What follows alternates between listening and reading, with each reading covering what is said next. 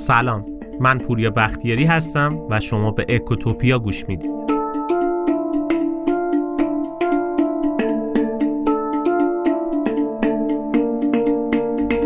ماها به طور ذاتی دوست داریم از نظر بقیه آدمای خوب و صادقی جلوه داده بشیم. و همینطور به طور ذاتی از آدمای متقلب و بدزاد بدمون میاد. از طرفی خیلی همون فکر می‌کنیم ماها واقعا آدمای خوبی هستیم. یعنی دوست داریم باور داشته باشیم دروغ نمیگیم دزدی و تقلب نمی کنیم و از این مدل صحبت ولی خود این باور یه دروغ بزرگه.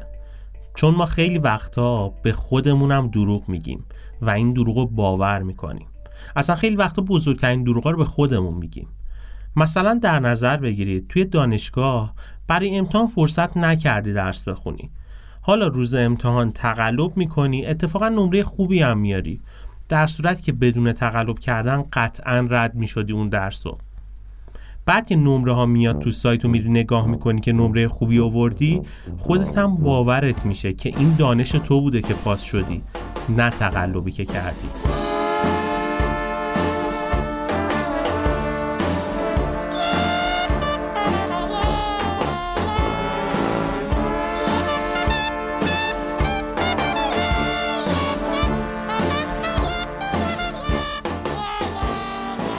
ماها به میزان کافی انگیزه برای دروغ و تقلب و دقلبازی داریم. اتفاقا این کار رو تو ابعاد کوچیک و بزرگ هم می‌کنیم. حالا یکی اختلاس چند هزار میلیاردی می‌کنه یکی هم سر کار از وسایل شرکت استفاده شخصی می‌کنه. هر دوی این افراد دارن تقلب می‌کنن. حالا یکی بزرگتر یکی کوچیکتر. ولی با تمام این وجود ما یه قابلیت عجیبی داریم. به اسم قدرت توجیهگری. یعنی ما برای تموم کار غلطمون یک توجیهی داریم. به راحتی دروغ میگیم و بعد میگیم این دروغ مصلحتی بود. تقلب می‌کنیم سر امتحان بعد میگیم خب این تقلب من به کسی آسیبی نمیرسونه که. جای کسی رو قرار نیست بگیرم. چه اشکالی داره؟ بذار تقلب کنم. از اموال شرکت استفاده شخصی می‌کنیم. با اینکه کار غلطیه و می‌دونیم کار غلطیه ولی توجیه شروع میشه. من این همه کار کردم تو این شرکت. اشکالی نداره که از این مسئله استفاده کنم. پارسال شرکت حق منو خورد. علکی جریمم کرد اون روز. اصلا حقمه. یا مثلا میریم از آبربانک پول می‌گیریم. وقتی می‌رسیم خونه پولا رو میشمریم می‌فهمیم دستگاه توی شمارش پول اشتباه کرده و صد هزار تومن بیشتر به ما پول پرداخت کرده. پیش خودمون میگیم بابا تو این کشور این همه دزدی میشه. حالا این صد هزار تومن رو من برم به بانک بدم کل مشکلات کشور حل میشه. تا صبح میشه مثالای مختلف زد از این مدل توجیه ها نکته مهم اینه که وسوسه و فرصت تقلب همیشه و همه جا وجود داره. ولی ما کارای اشتباهمون رو به راحتی توجیه می‌کنیم و براش یه بهونه خوب هم اتفاقا جور می‌کنیم. باید قبول کنیم که ما هممون دروغگو و متقلبیم. حالا یکی بیشتر یکی کمتر. تقلب کردن دیگران و ما کارهای اشتباه و غلطی می‌دونیم. ولی تقلب و دو در بازی خودمون اصلا کار بدی نمی‌دونیم و براش توجیه میاریم اتفاقا خیلی وقتا پیش خودمون افتخار می‌کنیم که اون کار رو انجام دادیم. مثلا همه ما از دروغ بدمون میاد. ولی نه از دروغ گفتن ما از دروغ شنیدن بعدمون میاد. خیلی وقتا خوشحال میشیم. یه خاطره خوب داریم که ای ببین دروغ گفتم ببین سر فلانی کلا گذاشتم نفهمید. حالا این الزاما این کلا گذاشتن سر بقیه این نیست که ما یه آسیب مالی بهش رسونده باشیم. همین که تونسته باشیم به نوعی فریبش داده باشیم رو بهش میگیم تقلب. یه سوال اینجا مطرح میشه. ما که می‌دونیم تقلب و دروغ بده. پس چه اتفاقی میفته که تقلب و دقلبازی خودمون رو توجیه می‌کنیم؟ وسوسه تقلب که همیشه وجود داره. چی میشه که خیلی وقتا در دامش میافتیم؟ برای پاسخ به این سوال جوابای مختلفی وجود داره که سعی می‌کنیم توی این اپیزود چند مورد مهمش رو با هم بررسی بکنیم.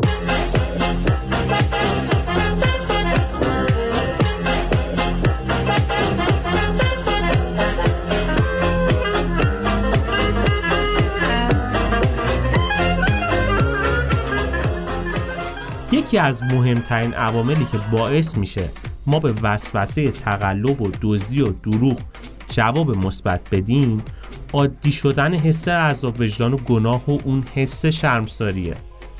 شنیدید دیگه؟ مثلا میگم قبه فلان چیز ریخته. مهمترین عاملی که باعث میشه قبه یه کار بد بریزه محیطه. وقتی توی یه محیطی باشی که مثلا همه دروغ میگن گفتن دروغ یه چیز عادی میشه برات.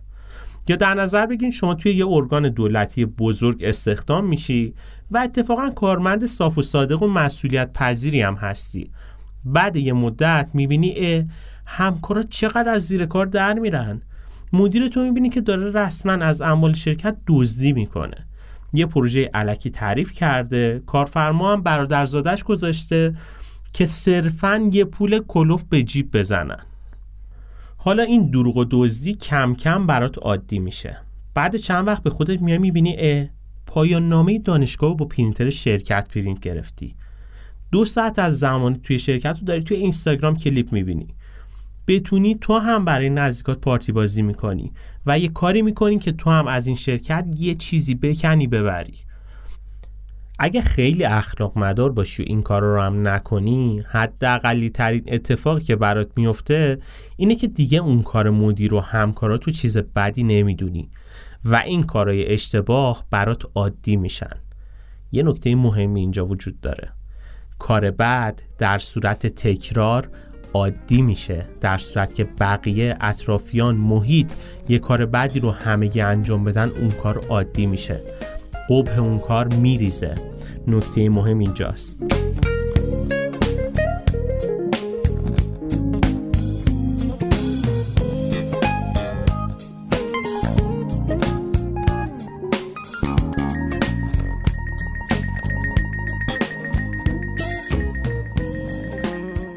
شاید فکر کنید تقلب و دزدی تو مقیاس خیلی بزرگ انجام میشه و تو ابعاد خیلی کوچیک تقلبی رخ نمیده. ولی خیلی این حرفم درست نیست. یکی از علتهای دیگه ای که باعث میشه تقلب و توجیهگری عادی بشن نسبت گرفتنه. بذار یه مثال بزنم. تا الان افراد خیلی زیادی توی ایران اختلاس کردن. ولی وقتی اسم اختلاس میاد ما اولین چیزی که توی ذهنمون مرور میشه اسم خاوریه که سه هزار میلیارد تومن اختلاس کرد. ضربه سنگین کار خاوری پولی نبود که از کشور خارج کرد. ضربه اصلی این بود که قبه این کار رو ریخت. در نظر بگیرید مدیرتون سه هزار میلیارد اختلاس کرده و رفته. یه آب خوشم روش شما هم موقعیتش رو دارید که با لابیگری دو میلیارد تومن وام بدون بهره به نزدیکانتون بدید. الان طبیعتا خیلی راحت تر و با عذاب وجدانی کمتر این کارو می‌کنی. نسبت به وقتی که اختلاس انجام نشده بود. چرا؟ چون ذهن ما نسبت می‌گیره. اون سه هزار میلیارد برده برای عشق و حال. سهم من که این همه سال تو این شرکت جون کردم دو میلیارد تومن نیست. تازه من می‌خوام این دو میلیارد تومن رو پس بدم. وام بدون بهره گرفتم. اون که سه هزار میلیارد تومن نمیاره بده. این مدل توجیه کردن رو برای خودمون شروع می‌کنیم. اتفاق بعد دیگه که توی این اختلاس رخ داد این بود که شانس و احتمال اختلاسای بعدی رو افزایش داد. و این خیلی بده. بذارید اینجوری بگم. تقلب مثل یه ویروس واگیر داره که به راحتی منتقل میشه. شاید باورش براتون سخت باشه ولی حتی یه کارمند دزد می‌تونه یه سازمان رو دزد بکنه. یه ضرب مثلا داریم ما ایرانیا دیگه که میگه یک بز گرگله رو گر می‌کنه. این واقعا ضرب مسئله درستیه و مستاق بارز تقلبه. اتفاق بدتر اینه که رهبر و مدیر یه سازمان دزد و متقلب باشه. هیچ چیزی از این بدتر نیست. این بزرگترین تهدید برای سازمانه. چرا؟ چون که کارمندای یه شرکت چیزی نمیشن که ما می‌خوایم. چیزی میشن که ما هستیم. به عبارت بهتری کارمندای یه سازمان به مدیراشون شبیه میشن. افراد یه جامعه به حاکمانشون شبیه میشن. یا حتی توی سطح خانواده هم ببینیم بچه های ما چیزی نمیشن که ما می‌خوایم. چیزی میشن که ما هستیم. یعنی شما ساعت ها برای بچه صحبت بکنید که سیگار کشیدن چیز بدیه بچه اون حرف شما رو نمیشنوه اون سیگاری که دست شماست رو می‌بینه. توی این زمینه یه آزمایش جالب انجام شد. اومدن توی آشپزخونه ای که نسبتا بزرگم بود و حدود 100 تا آشپز داشت با هماهنگی مدیر رستوران یه آشپز جدید رو وارد کردن. منتها این آشپز رو گفتن به مدلی باشه که دزدی بکنه. یه دزدی های کوچیکی انجام بده. مثلا یکم برنج و گوشت و زعفرون برای خودش برداره بذاره تو کیفشو ببره. به مدلی که رئیس رستوران نفهمه ولی بقیه کارمندا متوجه بشن. اتفاق عجیبی افتاد. بقیه آشپزا هم خورد خورد شروع کردن دزدی کردن. دزدی ها تو ابعاد و مقیاسای کوچیک. عامل محیط واقعا عامل مهمیه. توی یه محیطی که همه تقلب می‌کنن ما خیلی راحت تر تقلب و دزدی می‌کنیم. چرا این اتفاق میفته؟ به خاطر حس تقسیم گناه. نکته مهمیه. وقتی شما تنها فرد دزده شرکت باشی همه گناه و عذاب وجدان سهم خودت می‌دونی. ولی وقتی دو نفر باشی که این دزدیو می‌کنه درد گناه هم بین شما دو نفر تقسیم میشه. هرچی این تعداد بیشتر بشه شما سهم کمتری از گناه و عذاب وجدان نصیبت میشه. علاوه بر این وقتی شرکت متوجه بشه که یه نفر داره دزدی می‌کنه اونو به راحتی اخراج می‌کنه. ولی وقتی صد نفر دزدی می‌کنن شرکت نمیاد صد نفر رو اخراج بکنه میاد جریمهشون می‌کنه. پس حتی تاوان تقلب و اشتباه هم کمتر میشه. نکته اینجاست که ما وقتی شریک جرم داشته باشیم خیلی راحت تر تقلب می‌کنیم. یه عامل دیگه که باعث میشه ما تقلب و کار اشتباهمون رو توجیه کنیم فاصله است. منظورم از فاصله فاصله ذهنیه. بین ما و کارهای اشتباهی که می‌کنیم فاصله ذهنی وجود داره. اون چیزی که ما رو وسوسه می‌کنه تقلب و دزدی کنیم یا نه برعکس باعث میشه ما از تقلب پرهیز کنیم به همین فاصله مربوط میشه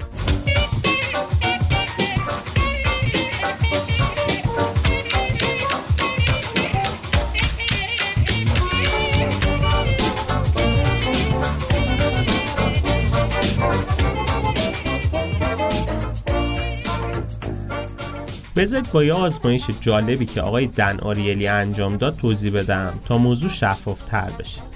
توی یه خوابگاه دانشجویی اومد توی مسیر دانشجوها یه یخچال گذاشت که 6 تا دونه قوطی کوکاکولا داخلش بود.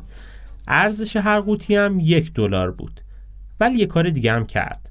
کنار قوطی ها 6 تا دونه اسکناس یه دلاری هم توی همون یخچال گذاشت. دانشجو یخچالی که باز کردن فهمیدن که هم پول و هم نوشابه مال یکی دیگه است. قبل اینکه بخوام بگم نتیجه آزمایش چی شد یه لحظه خودتون توی اون موقعیت تصور کنید. شما بودی چی کار می‌کردی؟ پول رو برمی داشتی نوشابه رو برمی داشتی یا اینکه نه هیچ کار خاصی انجام نمی‌دادی؟ نتیجه آزمایش خیلی جالب بود. تموم نوشابه توی یخچال ناپدید شد.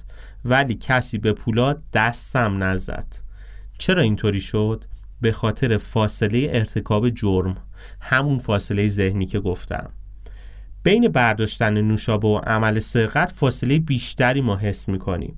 در حالی که برداشتن پول فاصله خیلی کمتری با عمل سرقت توی ذهنمون داره. برداشتن پول و ذهن ما مستاق بارز دزدی می‌دونه. ولی برداشتن نوشابه رو نه چون که خیلی کسی تا حالا نشنیدیم که نوشابه دزد رو گرفته باشن. ولی کسی که پول دزدیده باشه رو خیلی شنیدیم که گرفتن و به زندان افتادن. وقتی فاصله روانی ما با تقلب کم میشه نمی‌تونیم خیلی خودمون رو گول بزنیم. اینجا دیگه توجیهگری هم خیلی قدرتی نداره.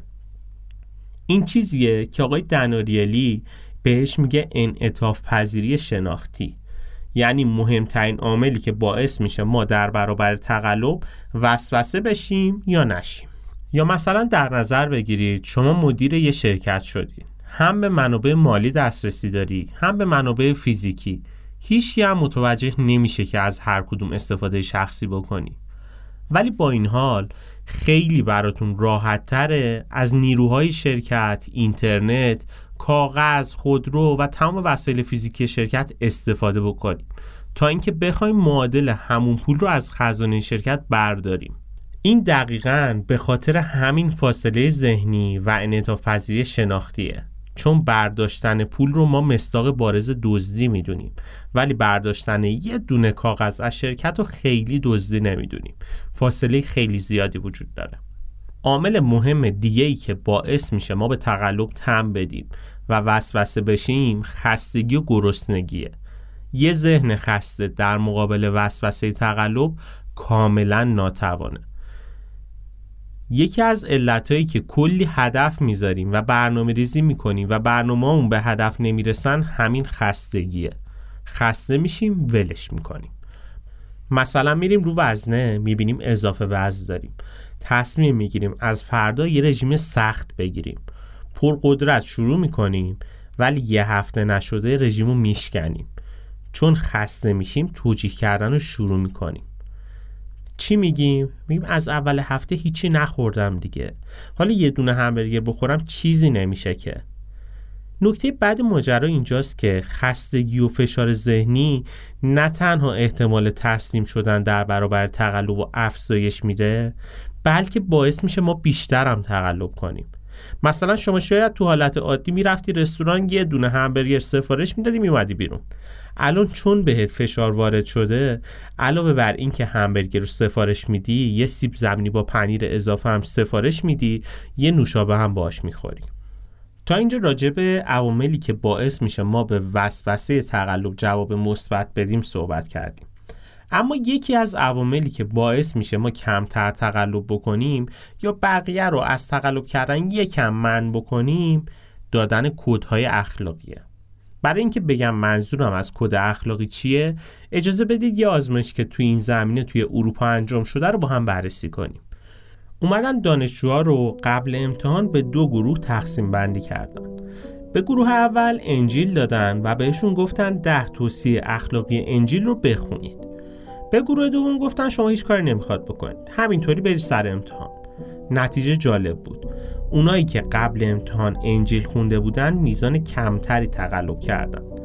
منظورم از کد اخلاقی تلنگره یه تلنگر کوچیک امکان ارتکاب به تقلب رو کم می‌کنه.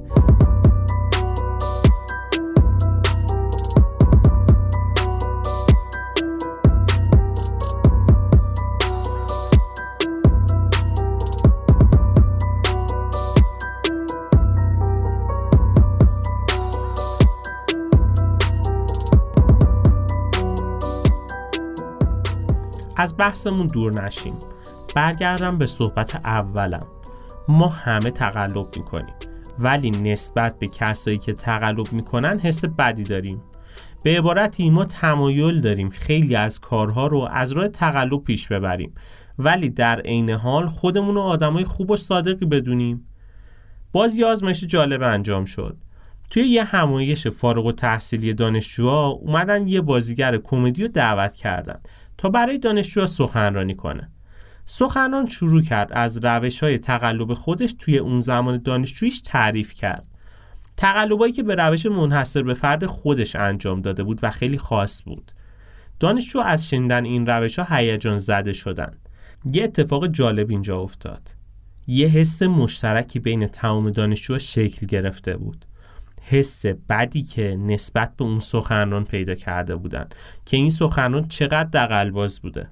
دقت کنید کسایی دارن حس بد می‌گیرن که خودشون دانشجو بودن و اکثرشون تو امتحانهای مختلف تقلب کردن و تجربه کرده بودن. ولی از تقلب کردن یه نفر دیگه حس بدی گرفتن. تا اینجا راجع به عوامل مختلف تقلب صحبت کردیم. اما یه سوالی مطرح میشه. برای مقابله با تقلب باید چی کار بکنیم؟ برای مقابله با تقلب راهکارهای مختلفی وجود داره. بگیر و ببند و اخراج اتفاقا خیلی جوابگو نیست. راه های راحتتر و سیاست تری هم وجود داره. مثلا در نظر بگیرید خدمتکار شرکتتون از خوراکی دزدی می‌کنه. راهکار ساده اینه که بگیرید اخراجش کنید. ولی یه راهکار بهترم وجود داره. اونم این که بیایم رو در یخچال قفل بذاریم و اتفاقا کلید رو بدیم به خود خدمتکار و بگیم ببین من اینجا فکر می‌کنم یه نفر داره دزدی می‌کنه. من به یه سری شک دارم. ولی به تو اعتماد دارم. بهتر کلید انبار فقط دست من و تو باشه تا کسی دزدی نکنه. چیکار کردیم؟ کلید دادیم به دست دزد. شاید فکر کنید این خیلی کار احمقانه ایه ولی نه اتفاقا. روشیه که تعداد زیادی آزمایش و امتحان شده و جوابای خوبی هم ازش گرفتن. چرا نتیجه گرفتن؟ به چند علت. اولا وقتی قفل می‌زنیم داریم وسوسه رو برای دزدی مهار می‌کنیم. دوم که وقتی کلیدو به خدمتکار میدی حس مسئولیتش رو داری قلقلک میدی. به عبارت بهتری با این کارت فاصله ذهنی بین دوزی رو کم کردی. قبلا شاید برداشتن یه سری خوراکی از یخچال خیلی حس دزدی به طرف دست نمی‌داد. الان وقتی اعلام کردی این کار دزدیه فاصله ذهنی طرف کم میشه و ذهنش ممانعت بیشتری می‌کنه در مقابل دزدی کردن. مورد بعدی این که به اون خدمتکار داری حس اعتماد میدی و داری میگی من بهت اعتماد دارم یکی دیگه دزده. با این کارت اون طرف حس می‌کنه آدم خوب و صادقیه. پس نمیاد اون تصویر ذهنیشو خراب بکنه. از طرفی وقتی میگی کلیدو فقط من و تو داریم دیگه خدمتکار می‌فهمه که اگه بخواد چیزی برداره خودش تنها متهم پرونده است. هیچ شریک جرمی نداره. پس می‌بینید که میشه بدون دعوا و جنگ و خونریزی هم به صورت سیاست مدارانه انگیزه تقلب و کم کرد. اتفاقا آدما این موقع بیشتر وفادار میشن. و بیشتر هم به راه راست هدایت میشن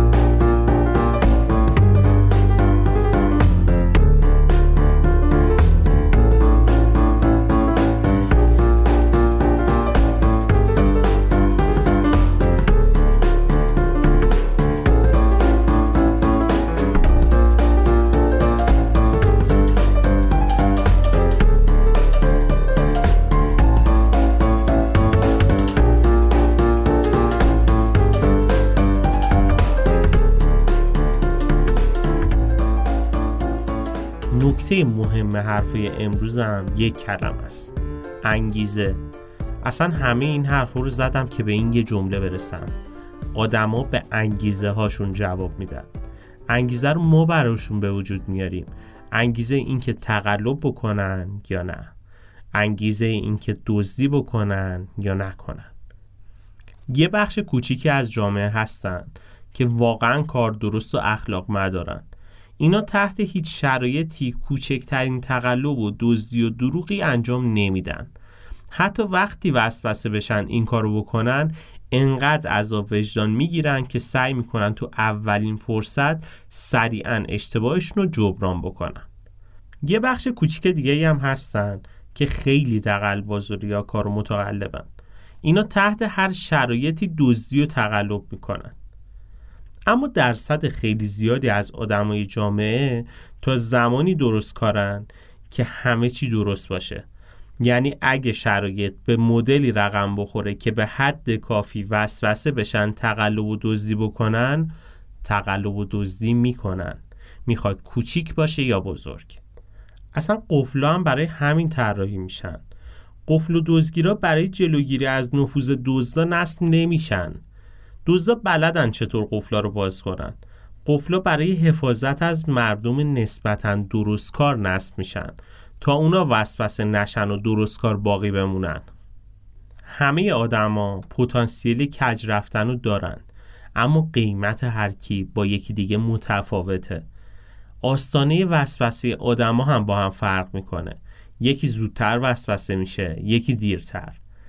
نکته جالب اینجاست که افزایش پاداش حاصل از تقلب یا حتی احتمال اینکه کسی که تقلب می‌کنه توی دام بیفته و لو بره هم تغییری در میزان تقلب و دزدی ایجاد نمی‌کنه. مهمترین عامل انگیزه است. این ما هستیم که انگیزه ایجاد می‌کنیم برای تقلب کردن یا ممانعت از تقلب.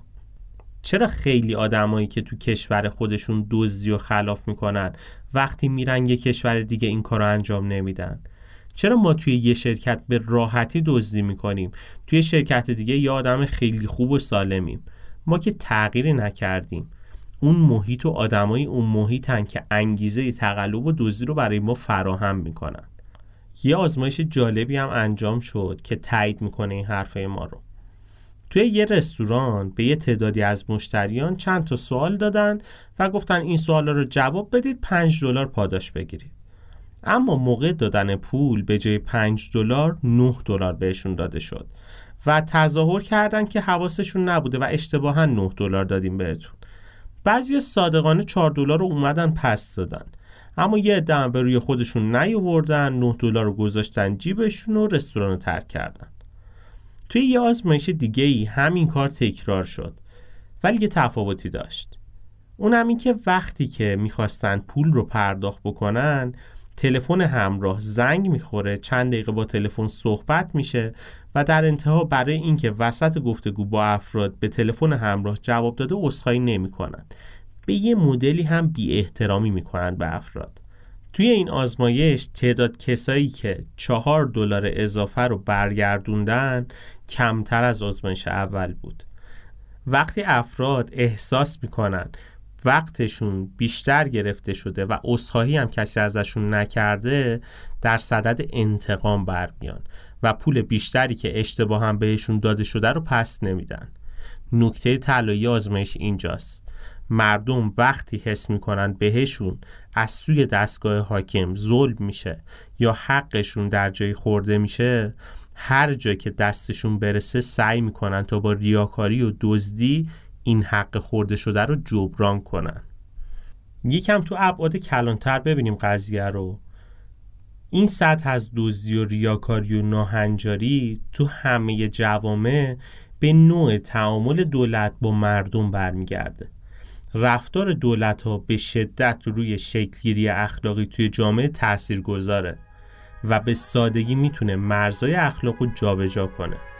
وقتی الگوهای رفتاری حاکمیت به شکلی باشه که مردم احساس ظلم بکنن مردم به خودشون حق میدن که هنجارای اخلاقی و اجتماعی رو نادیده بگیرن. اینجاست که ریاکاری و دزدی و تقلب توی جامعه پررنگ میشه و بعد از یه دوره زمانی از اخلاق فقط یک نام باقی میمونه.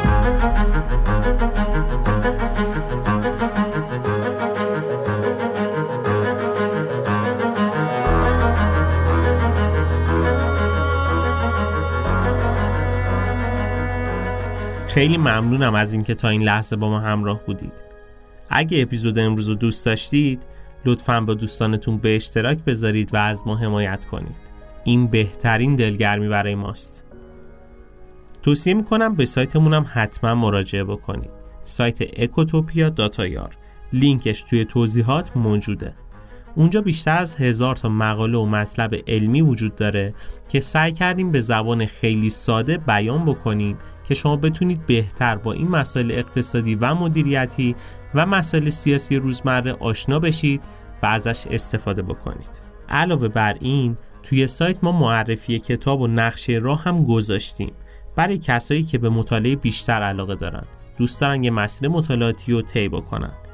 کلی دوره آموزشی هم اونجا هست که می‌تونید ازش استفاده کنید.